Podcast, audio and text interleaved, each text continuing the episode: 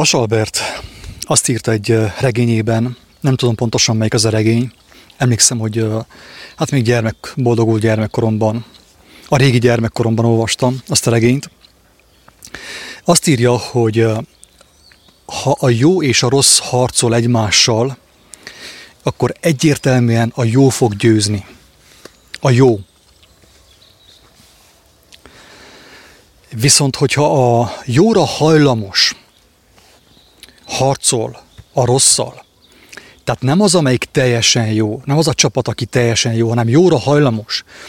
Van neki sejtése a jóról, de nem lett ő teljes az ő jóságában. Mondjam azt, hogy van benne rossz is, és nincsen úgymond megerősödve az ő jóságában. Hogyha ő harcol a rosszal, akkor teljesen egyértelmű, hogy a rossz fog győzni. És úgy folytatja tovább Vasalbert, hogy, hogy ezáltal az, aki, az a csapat, amelyik ugye vesztett, az, amelyik nem rossz, jóra hajlamos, ezáltal ő esélyt kap arra, hogy megerősödjön az ő jóságában.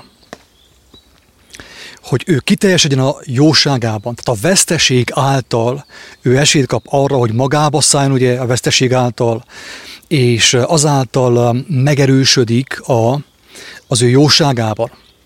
És ugye még a Vasalbert könyv is azt igazolja, hogy Isten minket nem jóságra hívott, hanem tökéletességre.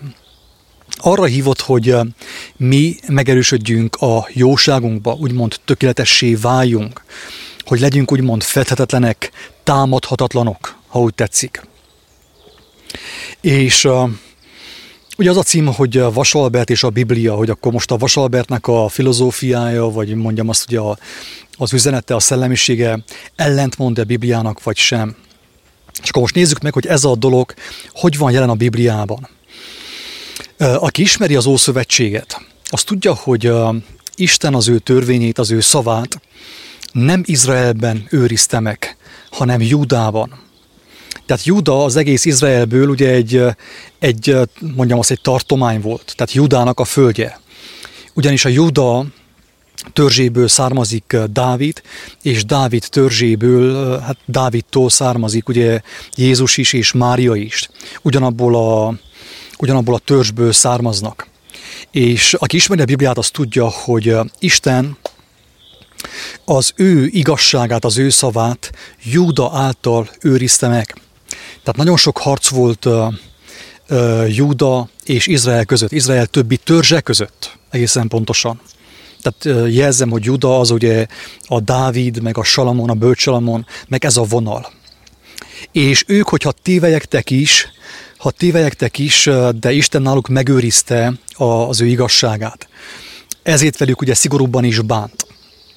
És az történt Judával, hogy valahányszor őt megtámadta Izrael, Izrael többi törzse, úgymond összeszövetkeztek ellene, Juda ellen, amikor ők igazságban voltak, idézőjelben mondom, Isten félelemben szerették Istent, ismerték az ő törvényeit, azt ők megtartották úgy a király, mint a nép. Hiába Júda kicsike volt az Izrael többi törzse mellett, mindig ők győztek. Aki ismeri az Ószövetséget, azt is tudja, hogy olyan csatákat is vívtak ők meg, hogy ők konkrétan fizikailag, karddal, meg késekkel, meg nem tudom én mivel nem kellett harcoljanak. Mert ők olyan hittel és bizalommal mentek a csatába, ilyen, mondjam azt, ilyen harc énekkel, meg harsonaszókkal, meg trombitaszókkal, hogy az ellenség akkor a pánikba került, hogy egymást megölték. Tehát az ellenség a félelem miatt halt meg. Tehát ők semmit nem kellett csináljanak. Ugye ez mit igazol? Azt igazolja, hogy, hogy a, ha az igazság, ha az igaz harcol a gonosz ellen, a jó harcol a rossz ellen, akkor egyértelműen a jó fog győzni. És amit szeretnék hangsúlyozni, ezt a megértést kaptuk Isten kegyelméből, hogy, hogy nem a nagyobbik fog győzni, ahol több harcos van, ahol több katona van, hanem az igaz. Az igaz. Tehát Juda ugye nem volt a legkisebb törzs, tudtommal, de viszont ha az összes többi törzs ellenében, hát kicsike volt, nem? Hát ő egyedül volt, és volt 11 törzs ellene, Juda ellen, és mégis Juda győzött. Tehát nem a nagyobbik, hanem az igaz, aki igaznak találtatott Isten előtt. Ő győzött. Persze a Bibliában az is le van írva, és szoktuk ezt hangsúlyozni, hogy a Bibliát ugye ócsároljuk, mert ugye hát a büdös zsidóknak a történelem könyve. Isten bocsásson, hogy így fogalmazok, de tényleg ez van, ugye, hogy így fogjuk fel, hogy a büdös zsidóknak a történelem könyve. Abban különbözik a, a, a zsidók történelem könyve a magyarok és más történelem, más népeknek a történelmétől, hogy amíg tudjuk jól, hogy a, a magyarok, vagy a románok, vagy akármilyen más népek történelem könyve ugye picit olyan elfogult. Tehát mindenki, úgy szokták mondani, mindenki hazafelé beszél, ugye? Általában azt mondják, hogy jaj, hát mi olyan jók voltunk, s mi Istennek a népe voltunk, s azok a büdös tatárok, s azok a büdös törökök, meg minden. Tehát olyanat nem igazán lehet olvasni más népek történelem könyvébe, hogy te, hát belementek a perverzióba, belementek az alkoholizmusba, a bűnökbe, az istentelenségbe, a bálványimádásba. Hát ilyet nem olvasol sehol jó formán. Csak azt olvasod, hogy a magyarok ők jók voltak, szentek voltak, jöttek a büdös tatárok, meg a törökök, és lekaszabolták őket. Na ebben különbözik a zsidók történelem könyve, hogy amikor például a Juda vereséget szenvedett, akár Salamon, akár Dávid, vagy akár melyik király alatt, akkor mindig le volt írva hogy az is, hogy, hogy a király elbukott, a király belement a bálványimádásba, a király belement a bűnökbe, a király belement az istentelenségbe. Ez is le van írva. Nem az, hogy ottan középen elkezdjük írni a történelemkönyvet, hogy hát jöttek a, mit tudom én, a, jöttek a, jött a Babilon sereges, akkor megölt minket. Mi még annyira ártalanok voltunk, hogy úgy, csak úgy, mit tudom én, a kicsi baba ugye a bölcsőben. Tehát le van írva az első fele is, az első része is, az ok, hogy mi volt az oka annak, hogy Júda veszített. Ugye, ez le van írva. És vissza szeretnék térni a lényegre, hangsúlyozom azt, hogy, hogy Isten szerint, hogyha két csapat egymással harcol, nem az fog győzni, amelyik a nagyobbik, amelyiknek modernebb felszerelése van, jobb technikája van, jobb golyószórói vannak, vagy keményebb fegyverei vannak, hanem Isten szerint az, fog, az a csapat fog győzni, aki igaz az ő szemei előtt, drága barátom. És akkor most itt egyből átugornék az új szövetségbe, az új szövetségbe, hogy, me, hogy megmutassam, hogy az új szövetség nem mond ellene az ószövetségnek. Mert ennek a, mondjam azt, isteni mentalitásnak és Istennek a, a, a törvényének a legerőteljesebb igazolása és megmutatkozása pontosan Jézus Krisztus.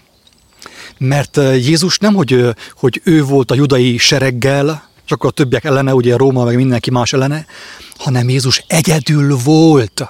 Egyedül.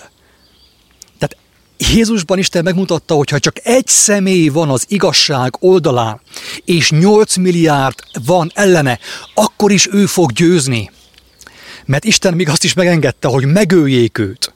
Hát öljétek meg, tessék, hogy megmutassam nektek, hogy nem tudjátok őt megölni, mert én azt mondtam, hogy ő élni fog. Na ez történt Júdával. És uh, el szeretném mondani nagyon szép történetet, hogy megértsük a lényeget is, hogy a lényeg bele vésődjön a mi elménkbe és a mi szívünkbe. Mert ugye, ha valaki ezt hallja, akkor érzi azt, hogy itt nem embercsoportokról van szó, hanem rólad van szó, egy emberről van szó, az egyénről van szó. Az egyénről van szó. Tehát ez, amit, amit mondtam, ez nem csak egy népre, nem csak a magyarokra, nem csak a judabeliekre érvényes, hanem az egyénre is. Egyetlen egy emberi személyre, aki igaz Isten előtt. Ebből jutott eszembe, hogy azt mondta az Isten, hogy ő élni fog, úgyis, hogyha 8 milliárdan vannak ellene. Tehát a, tehát a teremtő, az atya, ő azt mondta, hogy élni fog. Kicsibe én így képzelem el, hogy egy kicsi családba ott az atya, ugye az apja, vagy a, a szülei, szülei a gyermeknek, és amikor mondtad, hogy azt mondtam, arról bejött ilyen kép, hogy a szülők mondták nekem is, hogy azt mondtam, hogy így lesz, az úgy is lett.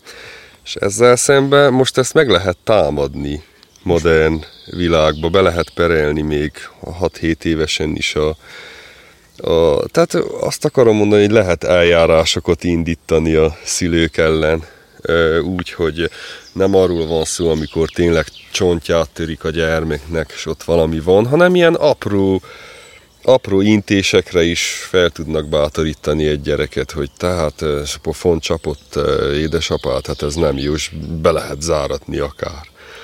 Hogy, hogy ne legyen meg az az azt mondtam, legyen elvéve, pedig ennek volna ereje, ugyanaz kicsibe, hogy na azt mondtam. Főképp, hogy az apuka igazságban jár, nem csak a saját feje után futkorázik, hanem igazságban jár, Istennek az igazában jár. Egy nagyon szép történet. Közben, hogyha valakinek van bármilyen hozzáfűzni, nyugodtan gyertek és mondjátok. Van egy nagyon szép történet, amit az igazság az, hogy annak idején egy filmben hallottam. Akkor még nem olvastam az Ószövetséget, de filmben hallottam. A rendező elmondta, nagyon szép is megható történet volt. Engemet nagyon megfogott és nagyon megérintett, és azt kell mondjam, hogy az életemet valamilyen szinten én rátettem erre a történetre. A Gedeon története, nem tudnám pontosan idézni, hogy hogy volt, mint volt. Lényeg az, hogy Gedeon csatába készült az ellenséggel, ugye, vagyis az ellenség ellen, ugye. És hát Gedeon jól fel volt fegyverkezve, nagyon sok katonája volt, meg minden, talán több katonája volt, mint az ellenségnek. És fel voltak készülve arra, hogy akkor mennek a harcba és győzni fognak. Igen, de azelőtt még Gedeon konzultálta édesatyával, ugye, a mi atyánkkal és kikírta az ő véleményét, hogy akkor mehetnek-e harcba, vagy nem. S azt mondta Isten, hát mehettek, de nekem ez így nem tetszik. Nekem ez így nem tetszik. Hát mi nem tetszik, uram? Hát az nem tetszik, hogy ti többen vagytok, mint az ellenség. Elmentek hatalmas erővel, felkészült harcosokkal, és ti fogtok nyerni. És majd fogtok dicsekedni, hogy, hogy milyen ügyesek voltatok, legyőzitek az ellenséget. Azt mondja, hogy hát igaz, igaz, tényleg, tényleg így van. És akkor szépen visszament, és a, a csapatból hát visszafogott nem tudom én hány embert. Hogy legyenek annyian, mint az ellenség. De legyenek többen, mint az ellenség. És visszament Istenhez ugye konzultálni vele, hogy na, atyám, most akkor mit gondolsz? Azt mondja Gedeon, hát mehettek, mehettek a harcba, de nekem ez még mindig nem tetszik. Most képzétek el, hogy a, a mi atyánk akadékoskodik, nem, valahogy nem ért egyet Gedeonnal. Hát mi a gond, atyám? Hát az a gond, hogy annyian vagytok, mint az ellenség.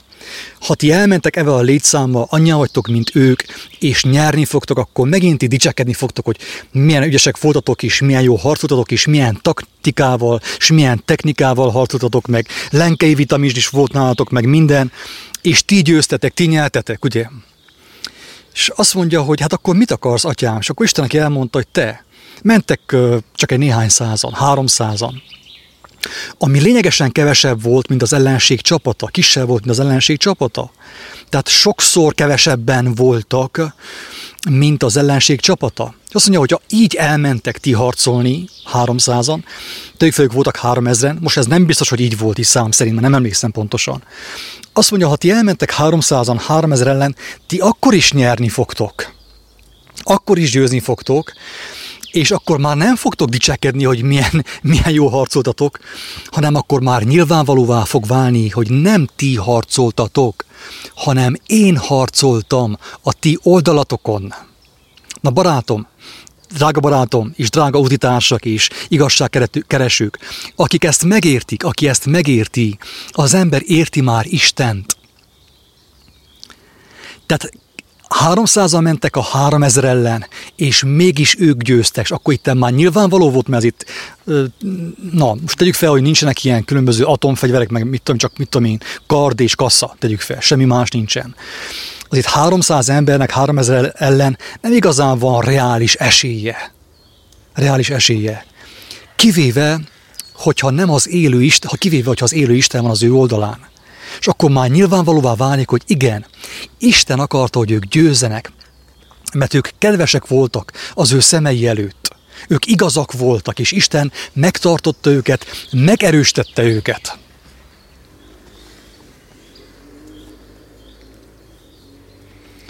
Egy egyszerű példa, mert ugye azt mondtam, hogy ez nem csupán egy, egy népre érvényes ez a törvény, hanem az egyénre is egy, egy egyéni, tehát egy, egy személyre. Hogy uh, itt épp a barátom uh, mondja azt, hogy, uh, hogy uh, na most ugye ne, elég nehéz az építkezés, mert nagyon megdrágultak az építőanyagok, meg minden, és akkor, hogyha az olyanok külföldről nem tudom én mennyi ezer euróval, vagy franka, vagy nem tudom én mivel, akkor ugye hát felépítik azt a házat, gyönyörű szép házat, mindenki megcsodálja, hogy milyen ügyesek voltak, milyen jól tudtak sporolni is, milyen szép házat építettek meg minden. Igen ám, de hát a, ahogy mondta barátom, hát a, mit tudom én, százer euróból éppenséget a balond is tud építeni, nem? De fogjál neki és építsél a semmiből. Fogjál neki a semmivel építeni, fogjunk neki a semmiből építeni, hogy váljon nyilvánvalóvá az, hogy én a semmivel indultam, és Isten megáldotta, mert ő azt mondta, kijelentette a lélek azt, hogy, hogy azok, akik istentelenek és nem szeretik őt, nem kívánják az igazságot, a bölcsességet, azoknak az ember, Isten adott foglalatosságot, hogy folyton dolgozzanak és munkálkodjanak, hogy folyton egybehordjanak mindent, egybehordják azért az ő pénzüket, tehát ugye foglalatosságot adott az egybehordásra, hogy azt, amit ők egybehordottak, annak adják, aki kedves Isten előtt. Ezt mondja, ezt mondja az írás, ezt mondja Bölcs Salamon által Isten. Hogy aki kedves ő előtte, az nem kínlódásból épít, nem verejtékkel épít, hanem az ő erejével és az ő kegyelméből. Hát de Jézus is elmondja ezt. Ezt most tényleg lélek által kell írtani, akkor megint igazolódni látszik az a sikerevangélium, a bővölködés evangéliuma. De nem, épp az, hogy nem, ezt se zsákmányt kell kezelni, hanem lélek által kell megérteni. Kell hagyni, hogy a, a Szent Lélek jelentse ki számunkra. Azt mondja Jézus, hogy ha valaki elhagyja én érettem, apját, anyját, házát, földjeit, a menyek országáért, még ezen a földön százszor annyit kap vissza. És akkor ezt hogy kell érteni? Az, hogy a, én most eladom a házamot, a kicsi házikómat, az ötáros területemet, azzal a szándékkal, hogy már súrolom a kezemet, és a dollárjelek a szemembe már villognak, hogy na... De a Bugs Bunny-nak. Igen, százszor annyit fogok visszakapni. Nem, nem, nem. Itten a másik példázattal együtt hozta a lélek a megértést, hogy, hogy aki uh, ugyancsak elhagyja anyját, apját, feleségét, gyermekeit, házát, földjét, uh, én élettem az evangéliumért és a mennyek országáért, fog teremni 30, 60, sőt 100 annyi gyümölcsöt. Tehát ugye az ember Örökkévaló gyümölcsöt. Így van, pontosan. Hát úgy, hogy, hogy, úgy, hogy én keresem a mennyek országának igazságát. Kezdek ismerkedni vele, és amit kapok, azt megosztom. Megosztom az embertársaimmal, megtöröm a kenyeret, a lélek gyümölcseit, a léleknek a táplálékát, a léleknek az italt, a léleknek az eledelt, és azáltal a haldokló lelkek, amikor meghallják azt a szót, ami táplálja a lelket, és gyógyítsa a lelket, föltámadnak a halálból, a lelki halálból. Hasonlóképpen, mint az ákeusok, vagy bárki más. És azt fogja mondani, hogy, hogy én hozzám tényleg az Isten országa jött el általad, és minden Isten dicsőségére természetesen, de ő azt fogja mondani, hogy te barátom, ez a ház mostantól nem az én házam, hanem téd is, és bármikor erre jársz, szívesen vagy látva. És így érti azt, hogy százszorosát kapod vissza. Tehát nem azért, hogy most te elkezdi harácsolni, mert tudjuk jó, hogy annak a, annak a vége gyötrelem, és ahogy Péter mondja, hogy azok az emberek, akik meggazdagodási vágyjal hirdetik az Isten országát, sok szenvedést és bajt ö, vesznek fel magukra. Tehát így kell érteni, hogy én nem azért beszélek az Isten országáról, hogy hátsó szándékkal én gyűjtögessek magamnak, harácsoljak, ezáltal terheket és ö, nehézségeket, meg fájdalmakat szerezzek magamnak, hanem én, én, ö, én ö, igaz testvérekre lelek, igaz testvéreket ö, találok, elveszett bárányokat, elveszett lelkeket, akik általam hallhatták a, a, a megmenekülés örömhírét. És azok az embereknek az életükben akkora lesz a hála, hogy ők, ők örömmel osszák meg azt a, a tányér levesüket, azt a szobát, azt a kicsi helyet, amiük van nekik, akár a földjüknek a gyümölcsét, amit a Jóisten megadott nekik. Így kell érteni. Pontosan. Nagyon jó, hogy ez kijelentetett Levik által, ugye, mert többször beszéltünk arról, hogy ugyanaz a Biblia alkalmas a gyilkolásra, az életadásra. Tehát látjuk jól, hogy a bővölködés evangélium az pontosan arról szól, hogy kiragadnak egy igerészt, és azt nem lélek által, hanem test szerint értelmezik, hogy ó, fizessi, adakozzál, tedd bele a kosárba azt a tízezer forintost, mert Isten meg fog téged áldani, és még többet ad neked. Ez tiszta biznisz, hát ez piramis játék, apámé, hát ez bankrendszer. Ennek semmi köze nincs az evangéliumhoz. Hát ez itt fontos az ember lélek által értelmezze, és itt talán fontos varázslás. kijelenteni, és varázslás. Ez a varázslás, ez a Jézabel. Ez a Jézabel, amit mond a Biblia, ez a Jézabel. Amikor Istennek a szent igéjét, ami az örök élet a lélek számára, mi a testnek akarjuk kamatoztatni. Úgyhogy jó, hogy ezt Levik által a lélek kijelentette. És egyébként is talán fontos egyértelműen hangsúlyozni azt, hogy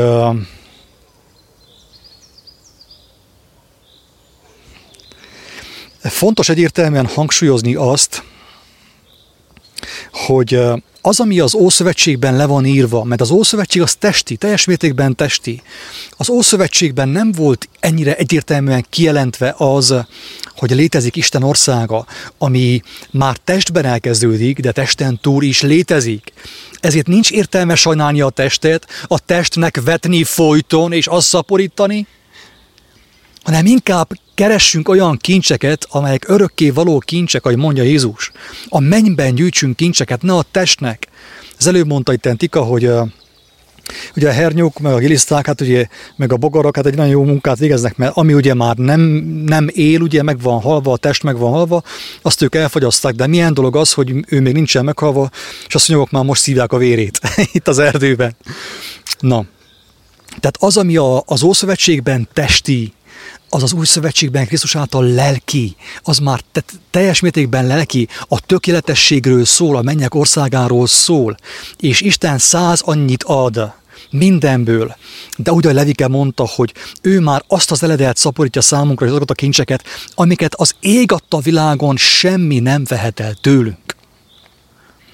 Na, egy másik példa, amit felhoznék, és eszembe jutatott a, a mi atyánk, ugye, az, hogy itten beszélgettünk arról, hogy barátom mondta, hogy egy barátjával találkozott, és akkor az elmondta, hogy hát itthon nem jó, mert ezért nem jó, külföldön meg azért nem jó, az új autó azért nem jó, a régi autó azért nem jó, és kiderült, hogy gyakorlatilag semmi sem jó, ami van. Az ég világon semmi sem jó. És akkor ugye, hogyha valaki ismeri az írást, nem az írást, hanem az Isten dicsőségéről szóló bizonságokat, az tudja, hogy Istennek a gyermekének minden jó. Mert mit mond Pál apostol? Azt mondja, én megtanultam bővölködni, és gazdag lenni, jól lakni, jól megtömni a hasamot, de megtanultam szűkölködni is. Megtanultam ilyen, nekem mindegy. Nekem mindenre van erőm a Krisztusban, aki engemet megerősít és megelevenít. Na ez örömhíre, ez elége örömhírből, hogy ezt még tovább fokozzuk. Mert lehet tovább is fokozni ezt. Lehet tovább is fokozni ezt. És a másik példa, az ugye, hogy az apostolokat többször megverték. Pál apostol többször megverték, orba ütötték, meg minden. Neki ak- akkor is jó. Igen, megkövezték, megkövezték. Vagy be volt zárva a börtönbe. Neki ott is jó volt. Jó van, na, hagyja aztán 2000 éves történet, ez hagyja valami aktuálisabbat, nem lehetne. Dehogy is nem. Aktuálisabb is van. Aktuálisabb is van amikor Vorbánt ugye kint volt, és kint jó volt az országban, ugye a, a, a, a kinti életben, közönte szépen jó volt. Volt egy felesége, családja, jó barátai, utitársai, testvérei, meg minden jó volt neki, abszolút. A börtönben milyen volt neki? Hát leszámítva az, hogy jól megbőrölték közbe-közbe, amihez Istentől kapott kegyelmet, hogy viselje a fájdalmat, ugye, és ne érezze úgy, mint egy világi ember érzi, azon kívül mit kapott? Ott is testvéreket együtt énekeltek, imádkoztak, örömködtek, neki a börtönben is jó volt. És Isten azzal dicsőítette őt meg, hogy kijött a börtönből, és nem a börtön őrök éltek 90 nem tudom én hány évet, meg akik őt üldözték, hanem ő és a felesége bejárták a világot és beszéltek Isten dicsőségéről. 90 valahány éves korukig szép kort megéltek. Tehát megelégültek az élettel, és utána aztán nem meghaltak, hanem elaludtak, barátom. Elaludtak. A kérdés az, hogy amikor eljön az utolsó óra neked, akkor te elalszol, vagy pedig hatalmas félelmek és fájdalmak között fogsz meghalni? Ez a kérdés. Nagyon fontos kérdés. Nyugodtan vázold meg, és nem velem kell vitába szállni, vagy velünk, hanem az élő Istennel. Kérdezd meg tőle, hogy vajon melyik a fontosabb. Az, hogy elaludjál békességgel, mosolyal az arcodon, vagy pedig kemény fájdalmak között, kemoterápia is, még Isten tudja, hogy mi közben, szenvedés közben, gyötrelmek és filelmek közben meghalsz. Második halál. Igen, mert aki elalszik, az fel is fog kelni. De aki meghal, az már nem kell fel. És a halált kétféleképpen írja le. Így írja le azoknak az embereknek a, a halálát, akik úgymond az igazsággal, az igazságban élték, azoknak azt mondja, hogy elalszol, de majd felkelsz. Akik viszont az élet nélkül élték az életüket, azokra úgy mondja, hogy meghalnak. Azok már nem kelnek fel többet. Ennyire egyszerű. Tehát úgy gondolom, hogy aki meghallhatta, az meg is hallotta, hogy miről próbáltunk itt beszélni, Isten kegyelméből. Nem a saját fejünk után beszélünk, mert ő helyezte a szívünkre, a szívünkből kikívánkozott ezt, hogy ezt elmondjuk. Hogy aki ezt hallja és megértheti, az hallja meg, és értse meg, és legyen neki öröme az igazságban, és kívánja az igazságot meg ismerni.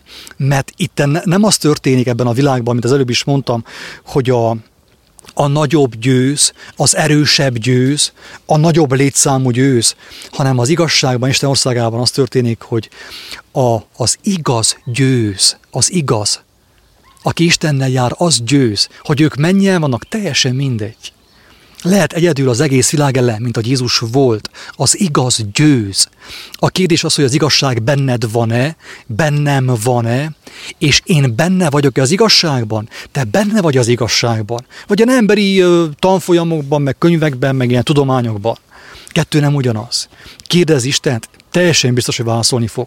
Úgy, ahogy egy olyan gyarló embernek, mint én válaszolt, úgy neked is válaszolni fog, teljesen biztos mert Isten erőtlensége erősebb az emberek erejénél, és Isten bolondsága bölcsebb az emberek bölcsességénél. Ennyi az egész. Azért is fontos erről beszélni, csak egy zárójelben elmondanám, hogy ugye látjuk azt, hogy a világ mivel szédíti az embereket, mivel kábítja az embereket. Azzal szédít és azzal kábít a világ, hogy te, van jó infrastruktúránk, jó aszfaltok vannak, meg jó beton van, meg minden, amit az első, mit tudom én, hurikán, meg vihar, meg mit tudom én, földcsúszamlás teljesen megsemmisít, ugye? Tehát a, a földi ember, a testi ember a lentiekkel disekszik, ugye? De Isten megmutatja, hogy nem. Az ő értékrendje teljesen más. Az ő értékrendje teljesen más. És mi ne abban bízunk, ne az emberi erőben. Azt mondja a proféta, hogy átkozott az ember, aki emberi erőben bízik, és embereket követ, és Istentől, az igazságtól elfordult az ő szíve. Azt mondja, átkozott, átkot vett ő magára, nem Isten átkozta őt meg, ő vette az átkot magára, mert neki is volt lehetősége bízni az ő mennyei édesapjában. Az átkot? És ahogy ugye Pálapostól fogalmazza, ugye, hogyha dicsekszünk, mert ugye lehet itt dicsekedni bőségesen, azt mondja, akkor mi dicsekszünk inkább az erőtlenségeinkkel, a gyengeségeinkkel. Mert amikor gyengék vagyunk, akkor vagyunk erősek. Vagy ha dicsekszünk, akkor Krisztussal, Krisztusban dicsekszünk, mert tőle kaptuk ezt az ajándékot. Ez nem a mi erőnk, ez nem a mi értelmünk, nem a mi intellektuális képességünknek köszönhető azt, amit kaptunk Istentől. Ajándékba kaptuk. És én el tudom mondani, és meg tudom vallani bárki előtt és bármikor, hogy engemet ugye a keményfejű, nyakas fickót ugye Isten engemet mindig nem az intelligensek által tanított, a nagyok által, a bölcsek által, a diplomások által, hanem a legkisebbek által, a legegyszerűbbek által, akiket ő jól tudott formálni és vezetni.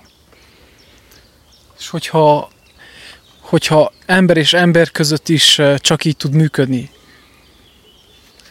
úgy, hogy elmondtad, hogy te is egy olyan ember által tudtál igazán megérintődni, és igazán ő tudott tanítani, akiben láttad az alázatot, mennyivel működik ez Istennel szembe. Tehát ő megtehetné, hogy ő, ő megjelenik úgy, hogy aztán eszünk, minden megáll.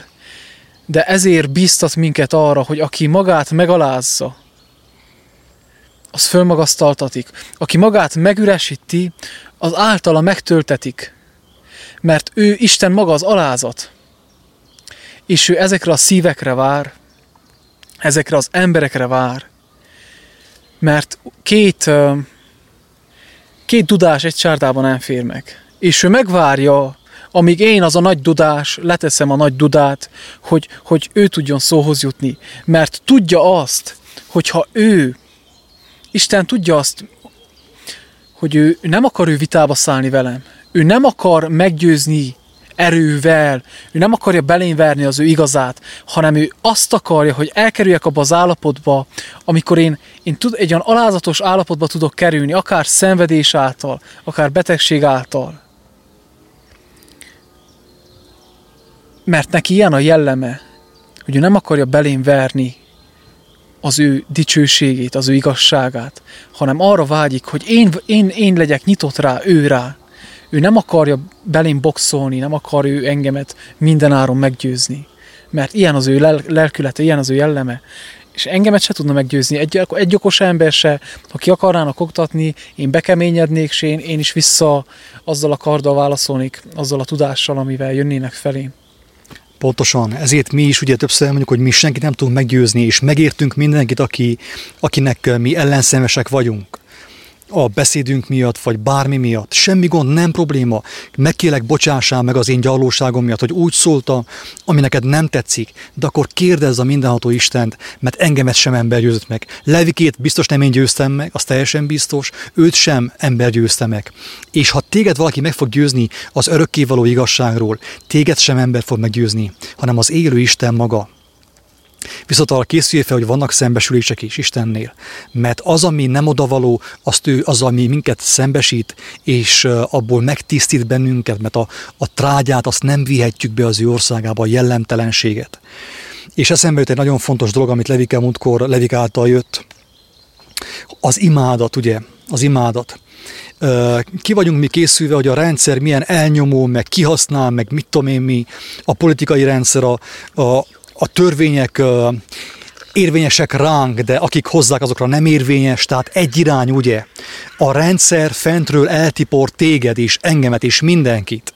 A rendszer elvárja, hogy imád te őt, de ő téged nem imád. Ő eltapos téged, hogyha akar. Így van-e? És azt mondja a lélek, hogy mi történik Isten országában. Isten országában az történik, hogy Isten azt mondja, hogy imádjál engemet. De miért? Azért, mert ő téged már előtte imádott. Te még mit sem tudtál róla, és ő téged imádott. Kölcsönös volt a, a szerelem és az imádat. Kölcsönös volt. Na ez a rendszerben nem működik, ugye? A szeretett törvénye a kölcsönösség nem működik a rendszerben. A rendszer elvárja, hogy te imád őt és szolgáld őt, de ő téged eltipor. Isten ő már akkor adta az igazságát, adta a legdrágább vért érted és értem is mindenkét, amikor még nem is ismertük őt. Oké, okay, imád őt, mert ő már korábban imádott, érdemes őt imádni, érdemes őt ismerni, érdemes vele járni. Igazi öröm és boldogság, ez az igazság, örökkévaló boldogság, és senki nem veti ezt a boldogságot sem tőled, sem tőlem, mert ez megszentelt boldogság, nem ideig, óráig való földi boldogság. Na, még egy kis reklámot a végére beszélnék tenni, mert tudjátok jól, hogy, hogy a YouTube elég keményen támad, megint le vagyok tiltva YouTube-ról, semmit sem tudok feltölteni YouTube-ra. Hiába, hogy elég sokan feliratkoztak, több mint 9000-en most már, egyszerűen azzal fenyeget, ugye törli le a videókat, és azzal fenyeget, hogy le fogja törölni a csatornát. A következő figyelmeztetésnél azt mondja, hogy le fogja törölni a csatornát. Egy hatalmas világcég, tele milliárdokkal, minden fél egy ilyen kis mitugrásztól, mint én, ugye, mint mi, amilyenek vagyunk Isten kezében. És azért mondom el, hogy mostantól a legtöbb felvétel ott lesz a kiáltószó.hu blogon, az legelső oldalon. Egymás alatt az összes felvétel.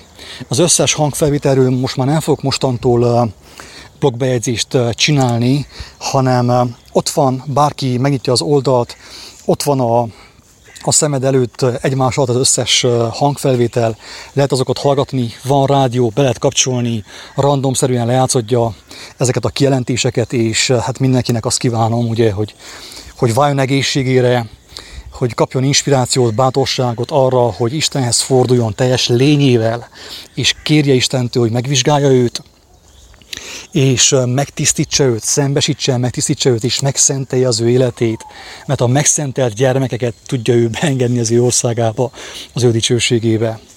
Ugye az is egy ilyen félreértés, meg ilyen, hogy hát mindenki Isten gyermeke. A pápa is azt mondja, hogy mindenki Isten gyermeke. A pápa azt mondja, hogy mindenki Isten gyermeke. De Jézus nem ezt mondta. Jézus azt mondja, hogy aki, meg, aki befogadja az én beszédemet, és örül annak, örömmel fogadja azt, na az Isten gyermekévé válik, mert az én beszédem elvégzi a munkát benne. Megtisztítja és megszenteli őt. Az összes felvétel egymás alatt megtalálható a kiáltószó.hu blogon.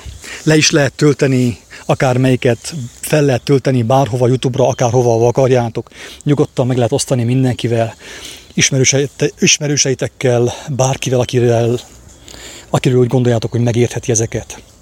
Ingyen kaptátok, ingyen adjátok. Isten áldjon, sziasztok!